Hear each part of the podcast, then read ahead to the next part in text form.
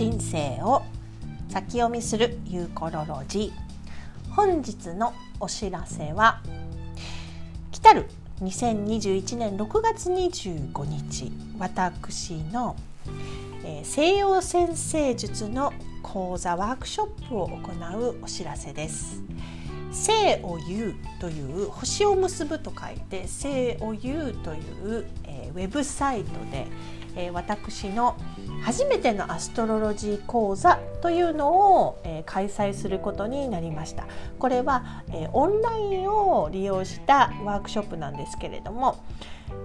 初めてのアストロロジーということで、えー、先生術のことに関して全然知らないなとか興味はあるけど何のこっちゃよくわからないとか星座は知ってるけどそれ以上は一体何のこっちゃみたいなえー、先生術って優子さんが話をするけれども実際の詳しいことはあんまりよくわからないけど知ってみたいという方に向けてこの初めてのアストロロジー講座目から鱗が落ちるということで初めてのアストロロジー講座を、えー、1回ね聞くだけで、えー、少し先生術のって何なのかっていうのが分かるよという講座を行って、えー、行う予定でございます。私らしくハッピーに生きたいとかねもっと人生を楽しみたいとか。何を何をしたらもっと幸せになるのか知りたいなとかっていう人に西洋先生術っていうのは非常に役に立ちます。で、えー、その初めてのアストロロジー講座では、まあ、ホロスコープって言われるその出生図先生術で使うホロスコープっていうのを見たら何がわかるのかとか星を読む意味って何なのかとかねで私にもそういう星読みって星読みとか言うけどそういうのって結構簡単に勉強したりできるのとかね。なんかっていうか占いと何がちゃうのとか。星を読めたら何がいいのかとかね。そういった先生術の面白さ。そしてこの風の時代とか言われるそのゆえんであるとか、まあ、あの日常のちょっとしたネタに、えー、何々座の話ができたりとかそういう先生術の非常に面白い側面面白いこう醍醐味誰でも分かる先生術の良さというのを、まあ、私が、えー、分かりやすくできる限りね分かりやすく、えー、簡単に面白く90分ほどで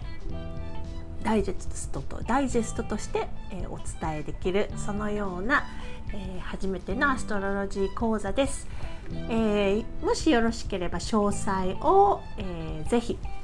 あの見ていただければなと思います。2021年6月25日日本時間8時の開催でございます。初めてのアストロロジー講座、えー、3080円の、えー、講座料金がかかりますがぜひ、えー、ご興味がある方は、えー、受講してみてください。で、えー、生を言うという星を結ぶと、えー、Google で入力していただければ出てくると思うんですけれども http www.seioyu.com せを言うとアルファベットで書いて .com、えー、こちらのサイトから、えー、ぜひ詳細をご確認ください。でちなみにこのサイトは会員制で、えー、登録をしないと、えー、ページが見れません。しかしながら登録をしていただく際にですね電話番号だけで登録ができますその際に紹介 ID というのがありますので紹介 ID は3329 3329を、えー、入れていただくと、えー、ページが見れるようになっています。これねあの会員になるだけで実は、えー、何も買わなくてもですね講座を受けなくてですね会員になって1年間放置しててもこのこうサイトで売っている商品が多分1個か2個買えるぐらいのポイントがたまったりするので、まあ、あの登録するだけでもぜひおすすめなサイトです。seiou.com seiou.com で紹介 ID は3329を入れてぜひ私の初めてのアストロロジー講座の詳細を確認してみてくださいね。では本日のエピソードへどうぞ。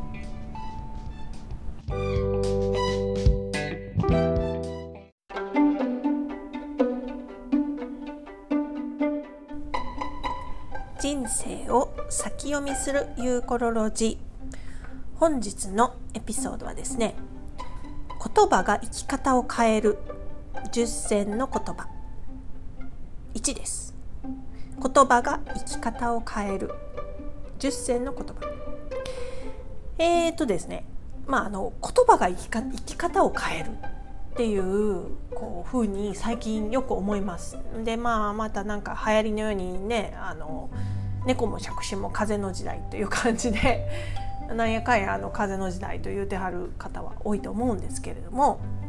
あの風のサインというか先生術で言うとね風の部分っていうのは言葉とかコミュニケーションとか伝えることとか風って運ぶって言いますよね花粉を運ぶとかねなんかそういう役割というあのものが風なんですけれども人間界で言うと言葉っていうのはそういう風のカテゴリーに入るものでございます。でそういう意味でね風の時代っていうのは言葉が生き方を変えます。はい、であのそんなことを狙ってっていうわけでは一切ないんですけれどもあの私ですね以前からあの、まあ、インスタグラムのアカウント持ってたんですけどもあのあんまり使ってなかったんですよね。でまあ、最近ちょっと思うところありましてなんか自分のややりたい表現というかその自分の世界みたいなのをインスタグラムでちょっと作りたいなと思いましてちょっとアストロパチュリというあのアカウントなんですけどもインディアの女の人のあのこう写真を使ったアストロパチュリというあのアカウントを持ってますのでよかったらぜひフォローいただければ嬉しいです。でひらがなでパチュリというふうに入れていただいてもですね多分行き着くと思うんですけれども、まあ、そこに大抵私が撮った写真あるいは加工した写真というのと、えー、一応こう言葉のような私の中に、まあ、あの入ってきた言葉というか私が作った言葉っていうのはもう超厳かですしそうとは思えないのでまあ多分インスパイアされたことによって私を通して出てきた言葉っていうのをそこにこう写真とともに毎日のようにアップするようにしてるんですよね。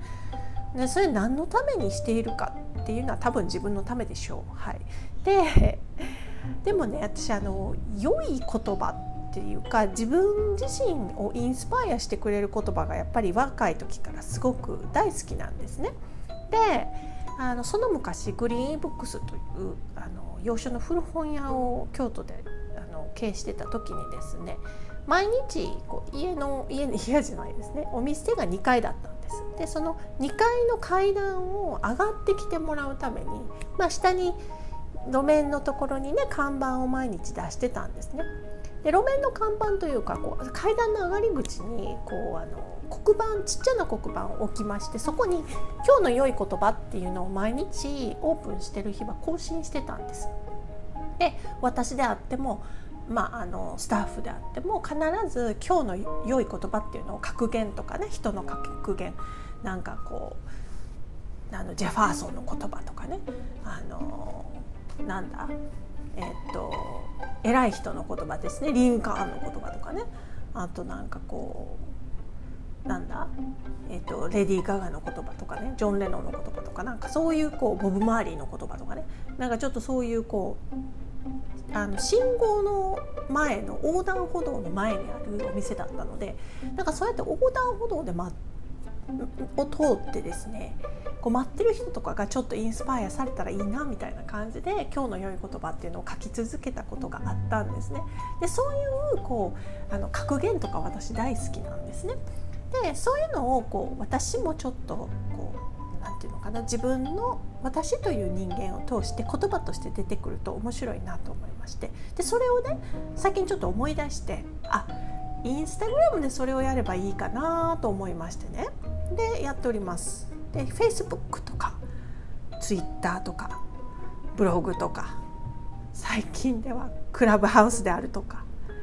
オンラインサロンであるとかポッドキャストであるとか YouTube であるとかもう最近本当にデジタルなプラットフォームというかねデジタルなこう表現の場が多すぎてもうどうなってんのって感じなんですけども私自身は一応使い分けるようにと思ってですねちょっとやっております。でそのこう一つの私私岩崎優子というねユーコロロジーの一つの表現をする世界みたいなのをインスタグラムというのを利用してるんですが2021年の時点で、まあ、このインスタグラムのこうあのアカウントに写真と私の写真とそれから、えー、言葉あげてますでその言葉をこう10個ここで紹介させてもらおうという企画でしてね今日は。でそれをこうちょっと解説しながらその言葉について話をしたいと思っています。はい、で10選なのでまずナンバーワンいきますよ。直感とは考える前に浮かんでくるいち早くどこかからやってくるそれである直感とは考える前に浮かんでくるいち早くどこかからやってくるそれである。はい。これねあの直感のエピソード。これあのポッドキャストを送ってもらったらですねだいぶ前に出てきます。で直感について直感の鍛え方みたいな形のエピソードであの話してますのでまだもしまだ聞かれてない方はぜぜひぜひ直感のエピソードを聞いてください。直感に従うとか言いますよね。直感っていうのは考えるものではないんですよね。考えてわか考えてこう直感とは言いません。もうだからね考えるええー、っとっていう前にですねもう答えっていうのがもうバーンってこう私のイメージではですよ。目の前にこう垂れ幕が一瞬で考える前にバーンって落とされてくるみたいな感じなんですね。でそのことを言ってます。だから直感っていうのは考える前からこう例えばお店に入って何も思わずにまず目に入ったものってありますよね。ああのえー、かわいいとかねあの例えばクリスタルとかあの石屋さんに行った時に特にこれが好きっていうわけじゃないんだけど一番最初にこうあの惹かれるような感覚値段とかもそんなの一切見ずに惹かれるものそれが直感につながっているとあの思います。はい、直感とは考える前に浮かんでくる。いち早くどこかからやってくるそれであります。はい、では次 No.2 いきますよ。問題が自分をコントロールしているのではなく自分が問題をコントロールすること。もう一度いきます。問題が自分をコントロールしているのではなく自分が問題をコントロールすること。もうねこれはね私自身こう最近あの前からよく知っていたこと柄心理学で習った事柄そしてよく分かっていた事柄なんですけど時を経てですね私もだいぶこういうことを忘れて去って忘れてしまっておりましてこう最近何かこう問題に直面した時になんかすごいそれに悩まされてる自分に気がついたんですよね。でこうその時に、まあ、あの話していた友人にこの説明をこうしてもらって問題が自分をコントロールしてるんじゃなくって自分がその問題をコントロールするっていう自分がこうイニシアチブを持つというか自分のこう手の中に問題が入っているっていう風なこう立場になった時にどうこうしようどうこうできるって思えるんだよっていう話がありましてもうまさしくそれだなと思うんですよね。問題っていうのが自分をコントロールするんではなく私が問題をコントロールするという立場に主導権を握るということですね。これ本当に大切なことやなというふうに思いましてインスタにあげました。はい問題が自分をコントロールしているのではなく自分が問題をコントロールする次行きましょう No.3、えー、目に見えないものはスピリチュアルだけではなく微生物や土空気中にもある。目に見えないものを語るのなら自然界のことも語ろう。エセスピリチュアルとは自然界に興味がないことを言うのだ。あのあまりネガティブなこう形でメッセージをお伝えするっていうのは私あんまりスタイルいるとしては好きではないんですけれどもあの私的に思うねスピリチュアルという概念はやっぱり地球の一部のの人間ということで自然界のことをわからないこうのに宇宙界とか展開のことを語るっていうことがどうも私は理解できないんですよね。でこう、まあ、食べ物なんかも含めてこうエネルギーっていうのを理解するのに宇宙のこととか違う次元のことだけを理解してもなんかこう意味がなく一つ一つの草花にもそのシャーマニズムではね一つ一つの草それから石土にも意志があるわけですよ。でそういうものもこう認識するで虫それから鳥動物会話できるわけですよね。で例えば微生物っていうのが私たちの腸内環境や感情やお腹の中の環境を腸内環境っていうのをあの担ってるわけです。だから健康になってるわけですね。でそのお腹の中の微生物っていうのは何から作られるのかっていうと、ま、マイクロバイオムって英語で言いますけど土から作られるんですよね。だけど土が手につくの汚いとかね。それから虫が嫌いとかね。なんかゴキブリは嫌ゴキブリは嫌です。ただその虫ゴキブリをが嫌なだけで虫が全部嫌みたいな風になったりするのもこれちょっとね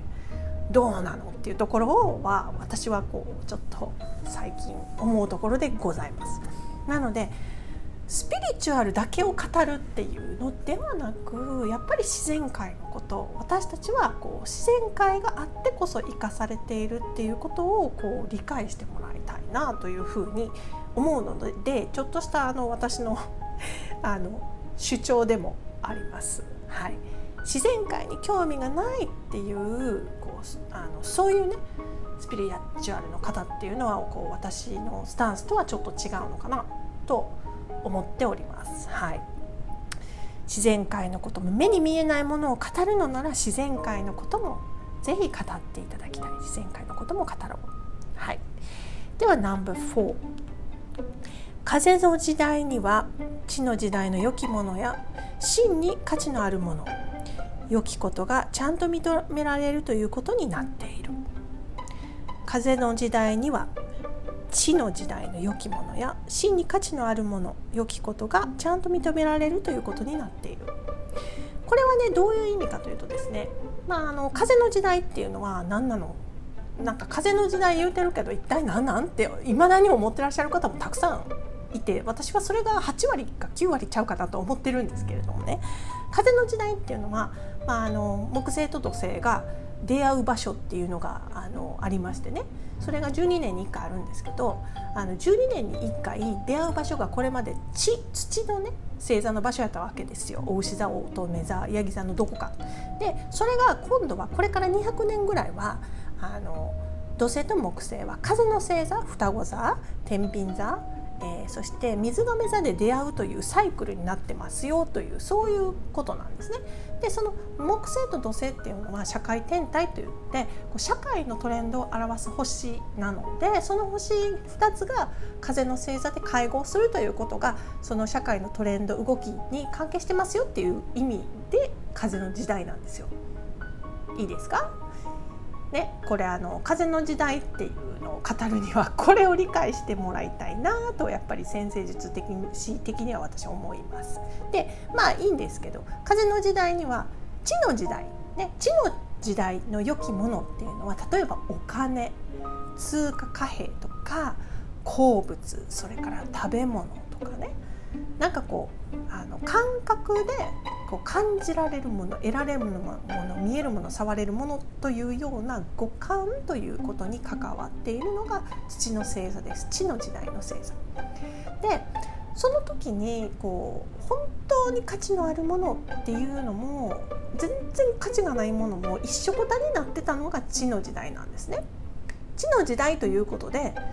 このあの食べ物もあの毒がいっぱい入ってる食べ物もいい栄養がいっぱい入ってるものも全部食べ物としてくくりましょうみたいななんかそういう感じだったわけですよ。それが風の時代になると地の時代の時のいいものが洗練されて認められてくるというふうになると、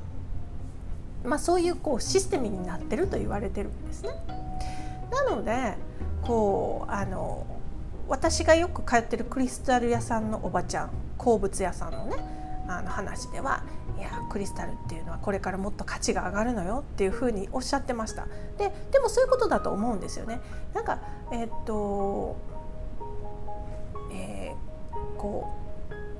うダイヤモンドとか実はすごくたくさん埋蔵されてるんですよね。で南アフリカのとあるで、うん、っていう会社が「で」から始まる会社が、まあ、そのダイヤモンドのを売るためにですねその価値を引き上げたとかいうふうに言われてますよね。で、まあ、そういう感じでねなんかこう本当に価値のあるものないものっていうのがこうすごく分かれてきて実は結構埋蔵量がいっぱいあるからダイヤモンドっていうのはそこまで価値がないんだよとか、ね、こう実はこの何、えー、ていう石やったかな実はすっごくこう価値がある鉱物的にねものすごく価値があるあの宝石は実はこれなんだよみたいなこうことも私も目にしたことがあるんですけどもそんな風にね本当に価値のあるもの良きことがちゃんと認められるということになっているようですだからオーガニックとか本当のその化学薬品とかが入っていないようなものの良さとかそういった自然界のこうすごく良いものというのが認められてきている流れになっているのも皆さん感じられると思います。はいじゃあ次 No.5 ときめくものだけに囲まれた生活。ときめくことだけする人生。成功した人生ってそれっぽい。英語でスパークジョイはい。あのこれもね私のこのポッドキャストのエピソードで spark joy のところ年末にね上げさせていただいたんですけれどもあの近藤麻理恵さんのね英語であの spark joy。はいときめくもの、ね、 spark joy で生きるっていうことをするとこうすごくそれが成功した人生なんじゃないかなと私は思います。だから自分が大好きなお気お気に入りの家で大好きな服だけを持って大好きな食器だけでご飯を食べて大好きなものだけに囲まれて、ね、大好きなこうお布団やシーツで寝る。だから多分成功ってそれなんちゃうかなと私は思うんですけどね。それが好きなようにこうスパークジョイなだけのものだけに囲まれるっていうね、うん、そういう人生が私は成功だと思うんですが皆さんどう思われますか、うん、貯金通帳に何億円って書いてあるっていうだけが成功って思ってる人は多分このポッドキャストは聞いてないでしょうね。はい。なのでスパークジョイの人生がいいですね。ときめくものだけに囲まれた生活。ときめくことだけする人生。成功した人生ってそれっぽい。はい。じゃ次です。No.6 35歳からサーフィンを始めた。10代や20代のようになかなか思うように上達しない。でも50歳になってからあの時サーフィン始めとけばよかったって後悔はない。おかげで人生最高。という言葉です。はい。ま、言葉っていうかね私の経験みたいな感じなんですけどこれは。あのサ、まあ、サーフィンのところこれもサーフィンのエピソードがあります。はい、よかったらあのだいぶ前なんでちょっと探してみてくださいね。ポッドキャスト聞いたことない方はね。あの35歳からサーフィンをあの始めました。でもう言葉と一緒で外国語と一緒でもう全然 あの上達しません基本的には。なんか2歩進んで3歩下がるみたいな。なんか怪我して終わったらもう終わりみたいな感じなんですけどもあの非常にねなんか私も出産をこう2度その間で挟んでいて妊娠出産ねしてるので実質的にはなんか何年サーフィンしてんやろって感じなんですけどやっと最近まあ、ちょっと波に乗れるかな。なんかこ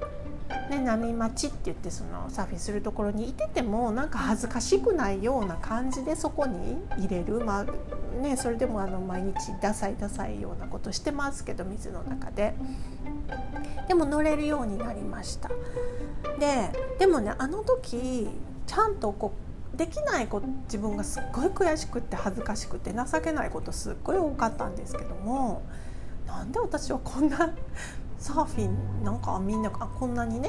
楽しそうに簡単そうにやっていくのになんで私はできへんねやろってなんでこんなにダサいことばっかり毎日水の中に入ってするんだろうなんでね、2時間も水の中に入ってて一本も波に乗れないんだろうってすっごい悔しい思いしたんですよ。でねやめてもよかったと思うんですねあの時にね私。アホなんですけどやめときゃよかったんですがでも何何かこう諦められないようなものというかね自分の思い通りにならなくって思い通りに上達できないことが悔しすぎてねなんかそこに意地になってでもなんかこれができたら何でもできんちゃうかなっていうふうに思いましてね続けたんですよ。で早そこから何年間が経っております7年8年経っております9年。ねでもなんかそのおかげでですねもうなんか素晴らしいこう経験をすることがあるんですね。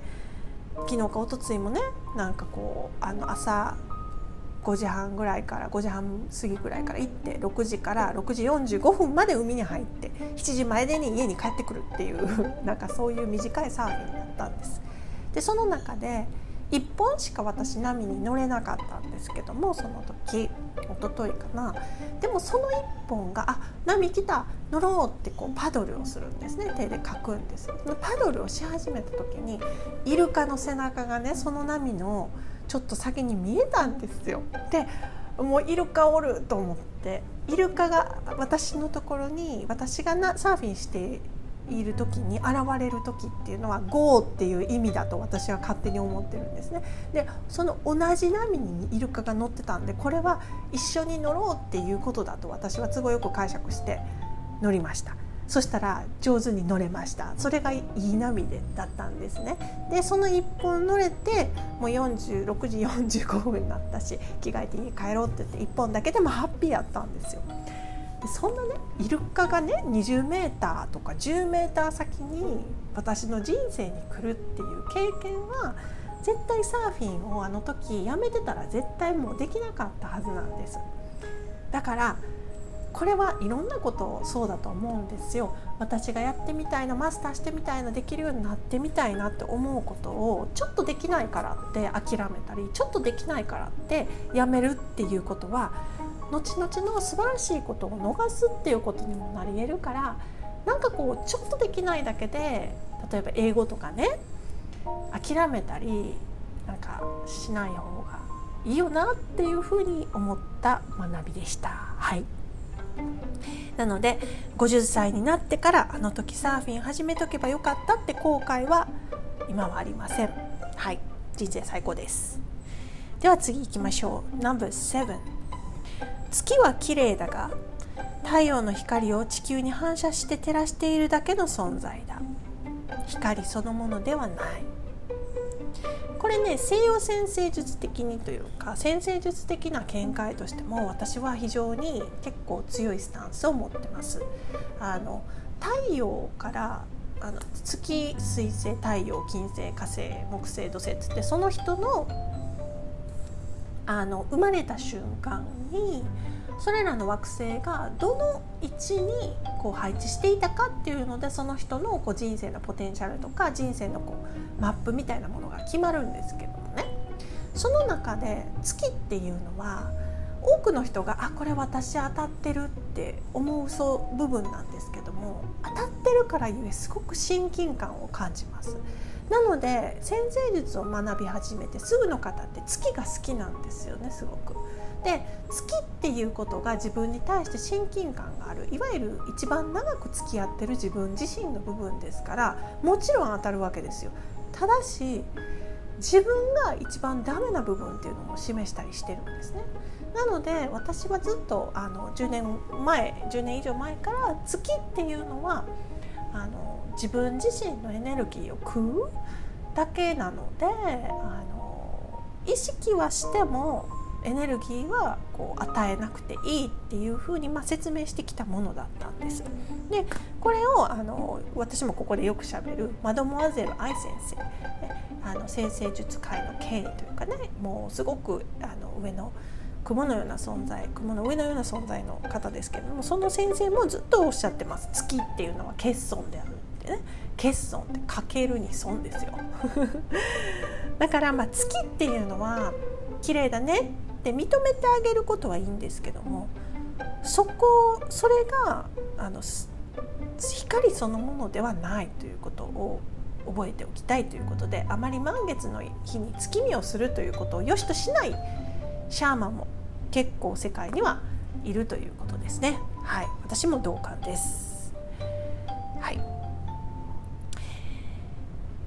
月は綺麗だが太陽の光を地球に反射して照らしているだけの存在である。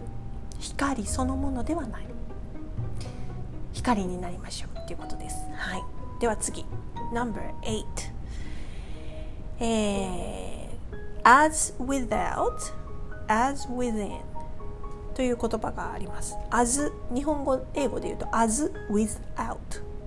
as within というやつですね。これは日本語にすると内な外なるごとく、えー、外なるごとく内もまたしかりという意味です、はい、目の前に見えるすべては自分の自分自身の内側から湧き出ていると私の先生術鑑定では伝えている。という言葉です。はい、あのどういうことかっていうとですね目の前に見える全ては自分の内側から湧き出ている。ということ。まああのイメージしやすいもので言うと映写機のようなものです。私自身は映写機で私がこう出会う日常の現実だから友達と仲良くすることやとある人と喧嘩することや、ね、旦那と仲が悪くなることや子供から何かを得ることやなんかそれらの日常全てのこと自分が感じる全てのこと自分の日常全てのことっていうのは私という人間の映写機を通してそれをこう見ているだけのことであるというふうに解釈します。でそういう体で私は先生術の鑑定を行ってますから例えば何かこう大変なことがあるっていう時は実際その人の内側の中で大変なことが起こってるからそんな風に大変なこととしてこう映写されてるっていうだけなんですね。はい、あの思いつくところというかそういう体でちょっと考えてみるとトラブルも何かこう人間関係の不具合も全部自分が変われば外側も変わるということなのかもしれませんね。はい、as without, as within 外なるごとく内もまたしかり目の前に見えるすべては自身の内側から湧き出ていると私の先生術鑑定では伝えている。はい、では次 No.9 人生にはたくさんのドアがある。必ず開けなければならないドアがありそれは宿命みたいなもの。その間にはたくさんドアがある。開けなければならないドアにどれもつながっているが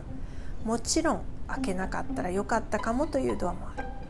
しかしながら開けずにたじろいでいるよりも開けてみたい。ドアの向こうに何があるのかを決めるのは私なのだから。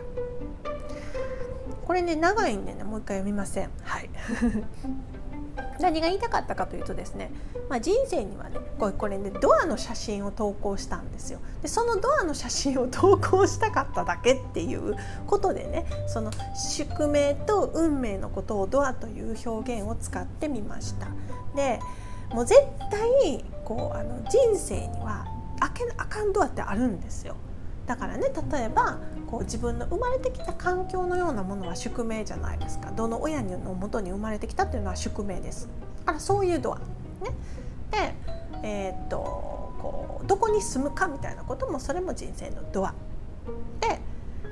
そのこうもうすでに決まってるドアっていうのは何個かもう用意されてるんですけどそこに行き着くまでのドアは何個か何パターンかあるわけですよ。でその何パターンかのところでいやもうこのドア絶対開けんでよかったよみたいなとかもあるよねっていう話なんですね。でもとりあえずその開けるかなどうしようかなって言って開けずにいるよりもやっぱりこうバンと開けて失敗して開けんかったらよかったって思う方がなんかこう開けときゃよかったって思うより絶対いいよねっていう話ですよね。うん、だけどドアの向こうに何が待ち構えてるのかっていうのは決めるのは実は私たちの在り方次第。まあ、さっき映写機の話がありましたけど自分自身の中がどんな状況かによってドア開けてもモンスター出てくるかドア開けても素晴らしいイルカと泳げるかみたいなことが決まってくるわですよね。はい、人生にはたくさんのドアがあるっていうことです。ドアの向こうに何があるのかを決めるのは私なのだから。はいまあ、ちょっとええ言葉を言うた気になってますけどあのええこと言うた気になってますがはい最後いきます No.10 これはあのブルース・リプトンという脳科学者かな、うん、あの最近こうあのえ Biology of Belief っていう、えー、本を出版したブルース・リプトンという方ですね。引き寄せの法則とか割とそういうこう量子あの力学的なこうあのスピリチュアルのようなサイエンスのようななんかそういうコメンテーターみたいなので最近よく出てくる方なんですけどもなんか可愛いクマみたいなおっちゃんの科学者のおっちゃんなんですけどね。ブルース・リプトンさんがえーと、ロンドンリアルっていうこう YouTube とかウェブサイトとかインスタグラムとかであのこう発信してる素晴らしいこう番組っていうかねあるんですよね。YouTube チャンネルがね。ロンドンリアルです。ロンドンリアル。英語で英語が分かる方英語が勉強を勉強されてる方ぜひおすすめです。ロンドンリアル、うん、で、えー、リアルは Real REAL ですね。ロンドンリアルであのブライアン・ローズっていう方がこうインタビューをねいろんな有名な方にずっとしていくっていうそういう方です。そういうあの番組のうちの一つのあのところでね私も結構こう感銘を受けた人何人かそこのロンドン・リアルの番組でブライアン・ローズがインタビューしてるんですけどその中でも私好きなのがブルース・リプトンのインタビューだったんです。でその中でブルース・リプトンが「We're born in the heaven. We don't die and go to heaven. というふうに言ったんですね。これはどういう意味かというと私たちは天国に生まれている。死んでから天国に行くのではない。そうもうねその言葉素晴らしいなと思ったんですねもうあの天国に行くっていういつか天国に行くから今なんか行いよくしなさいみたいな風に言うけどいやいやいや違う違う。私たちは天国に生きているっていう体で生きるっていうのがこうやっぱり21世紀の素晴らしい生き方なんだなというふうに思うんですね。なのでそれをこう南部天。私たちは天国に生まれている。死んでから天国に行くのではない。という南部天の言葉として、えー、こう入れてみました。はい、まあそんな感じで、まあ、またこれね最後は私の言葉じゃなくてブルース・リプトンさんの言葉なんですけれども、はい、言葉が生き方を変えるということで、はい、あの私のインスタグラムの、えー、投稿をシェアちょっとしてみました。こちらで。はい、というわけで皆さんも今日も素晴らしい一日をお送りください。私たちは天国に生きています。Have a great day. Ciao.